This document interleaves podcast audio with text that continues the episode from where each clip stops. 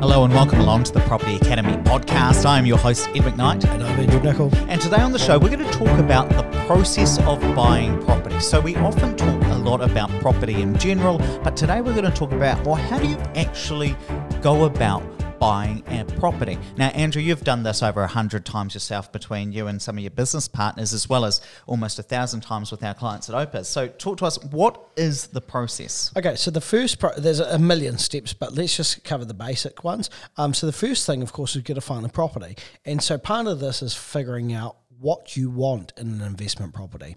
So, are you looking for a growth property or are you looking for a yield property? And we've covered that in the past. So, if you're looking for growth for f- future income or retirement income, something like that, look for something that you're going to get significant capital growth out of. If you need money now, then you're looking for a yield property that maybe will sacrifice some growth there.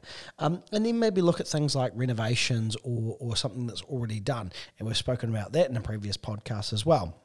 Once you've figured that out, you go to market, and people will make the mistake of just looking at what they like. So, I'd advise you first of all is to make this a business decision. Don't don't consider anything that you want necessarily. Um, yes, you want it to be desirable. Yes, you you know you don't want to buy something that, that looks like a slum that you'd never live in, but it doesn't need to have a pool. It doesn't need to have a lot of land. Just buy something that makes sense from a numbers perspective.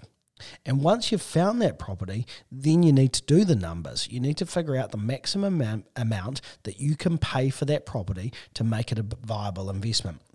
Now you can do this yourself um, if you if you write down you know your mortgage what that will cost and then your rates, your insurance, your accounting, um, maintenance, always provision for the things that are going to happen in the future, and then look at the rent and t- discount that by at least three weeks a year for vacancy if you're buying an existing property. Um, uh, three weeks is probably fine for a new property, and then look at what the net result is, and and if you don't know how to do that yourself, go to our website, Opes Partners, opespartners.co.nz. There's a tool on there that Ed's created that actually allows you to do that. So you punch in all the details and it'll tell you what that can cost per week. And it's really important if there's a cost per week that you make sure that your family unit can afford that before you go making an offer. Because if you can't, the last thing you want to do is get yourself into a hole. Get yourself into a situation where you're going to ha- have to sell this property in year three because all of a sudden your schooling costs have gone up because the kids are going to a private school. So think about things like that. Once you've decided on how much you can offer, you have to make that offer. Now, if you're dealing with a real estate agent, you've just got to be aware they can be quite tricky. And I disclaimer that because I own a real estate company, so they will tr- they work for the vendor. So make no mistake that when you go and you approach a real estate agent, they're working for someone else, and their job is to get you up in price. So they'll use every trick in the book to do that. So be firm on what your number is. If you're buying at negotiation, it's relatively easy. If you're buying at auction, you need to have done all your due diligence first, which I'm going to talk about. So you do this slightly in the reverse order where you do all your research, you spend your time and your money doing that research, and then you go to auction and you hope that you win. If you're buying by negotiation, it's much, much easier. And I make the recommendation that you have some get out of jail free cards in your in your conditions. So when you make an offer, just bear in mind that it's unlikely that your first offer will be accepted.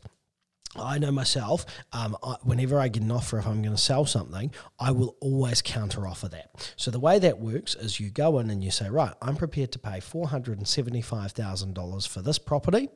And the agent takes that to the owner and they consider it and they'll look at the price that you're offering, the settlement terms, and most importantly, the conditions. So, what do you have to do before you go unconditional?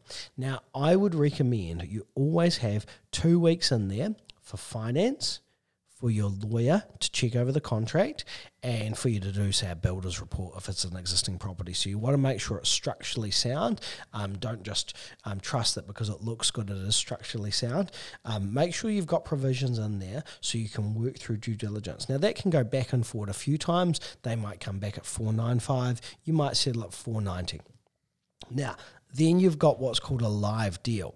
Now, a live deal means you now need to start working. So, in that process, I would recommend you see a solicitor So your solicitor is going to check over the contract and they're going to check over everything um, to do with the property file. So that could be things like the title.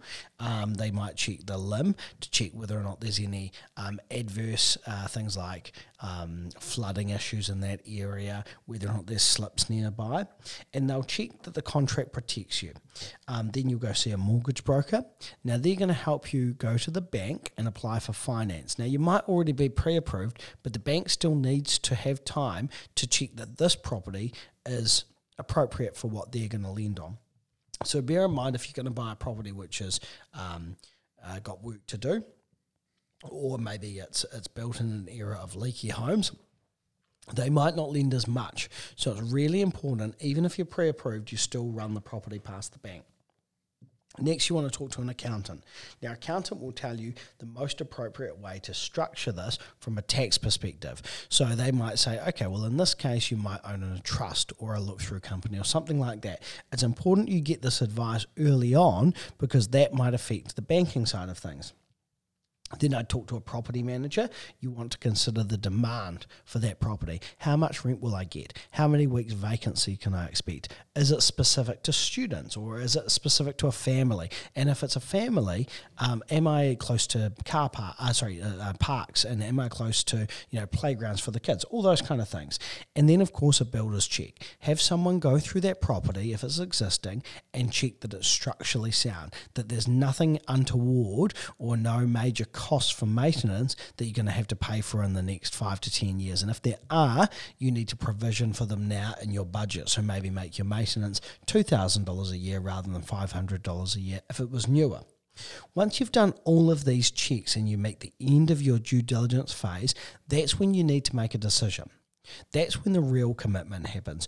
Am I buying this property or am I kicking it back? Now, if anything throw, throws up a red flag at that stage, you can always cancel the contract if you've structured it right. If you are going ahead with it, that's when you confirm and that's when you pay a deposit. And that's when you can celebrate because you've actually committed to buying the property. Um, but just remember, you want to have provisions in that contract. So if anything comes up, you can walk away from it. Once you're unconditional and you've paid the deposit, then it's just a matter of time for the settlement. So sometimes it can be two weeks, sometimes it can be it could be to be built, so it could be a year away. And then Ed's going to cover off what happens with settlement. So once we get to settlement, that might be t- two weeks or so after that you have confirmed the property. What will happen is your solicitor will gather up the funds in order to be able to make the money change hands. So they'll get the, the, the mortgage from, from your bank, they'll get any deposit that you have, collect that in their trust account so it's all secure, and then they will provide you with a statement about where that money has come from and where that money is going. And then when it comes to settlement day, they will transfer all of those funds over to the current owner of the property. And that's when you, you legally own it. Um, then what you'll need to do is go up, and this sounds really simple, but you've got to do it, is go and pick up the keys or your property manager organize for somebody to pick up the keys for the property and then you can uh, start moving your, your tenants in of course, the other thing that's really important is to get all of your bank accounts set up. So have a dedicated bank account for your rental property. Set up some automatic payments to go out from your rates, insurance, and of course for your mortgage as well. And talk to your property management company uh, about when that money's going to come into your, your bank account so that you can structure when are these automatic payments going to come out. Of course, you need a uh, property manager as well to look after this property.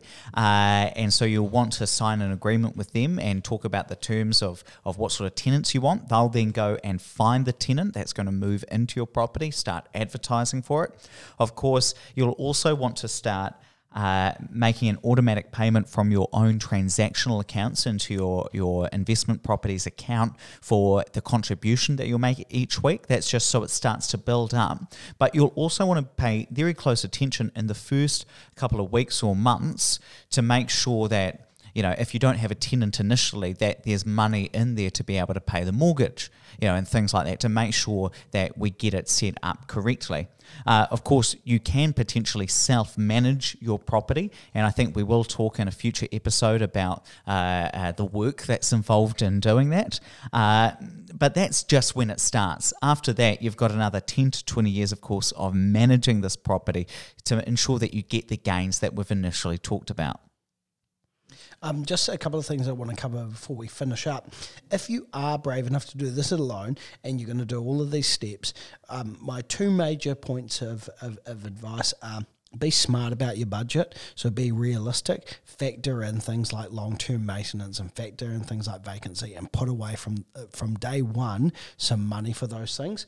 Uh, and, and, make sure make sure you have a buffer account there. So borrow a bit of extra money if you have to.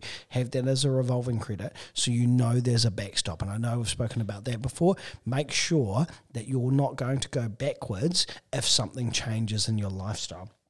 And the other thing is, don't let this become emotional at all. As soon as you start to uh, think about things um, that are of an emotional sense, like we might live in that area one day, you will lose money.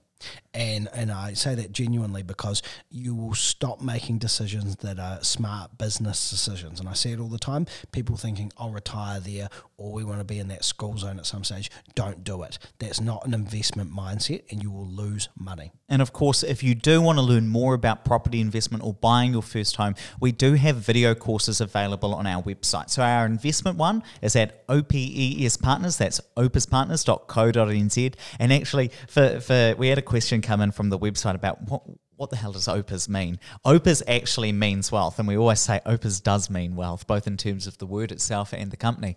Um, so go to opespartners.co.nz, and if you want to sign up for that free investment property course, remember that's going to be charged at the start of next year.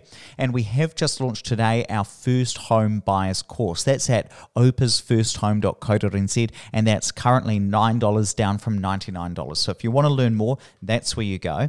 Of course, please don't forget to rate, review, and subscribe to this podcast. It really does help us get the message out to more people. But until next time, let's bring in that outro music.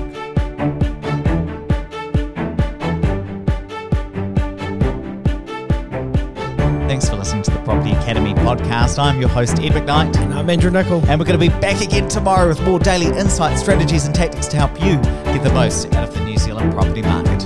Until next time.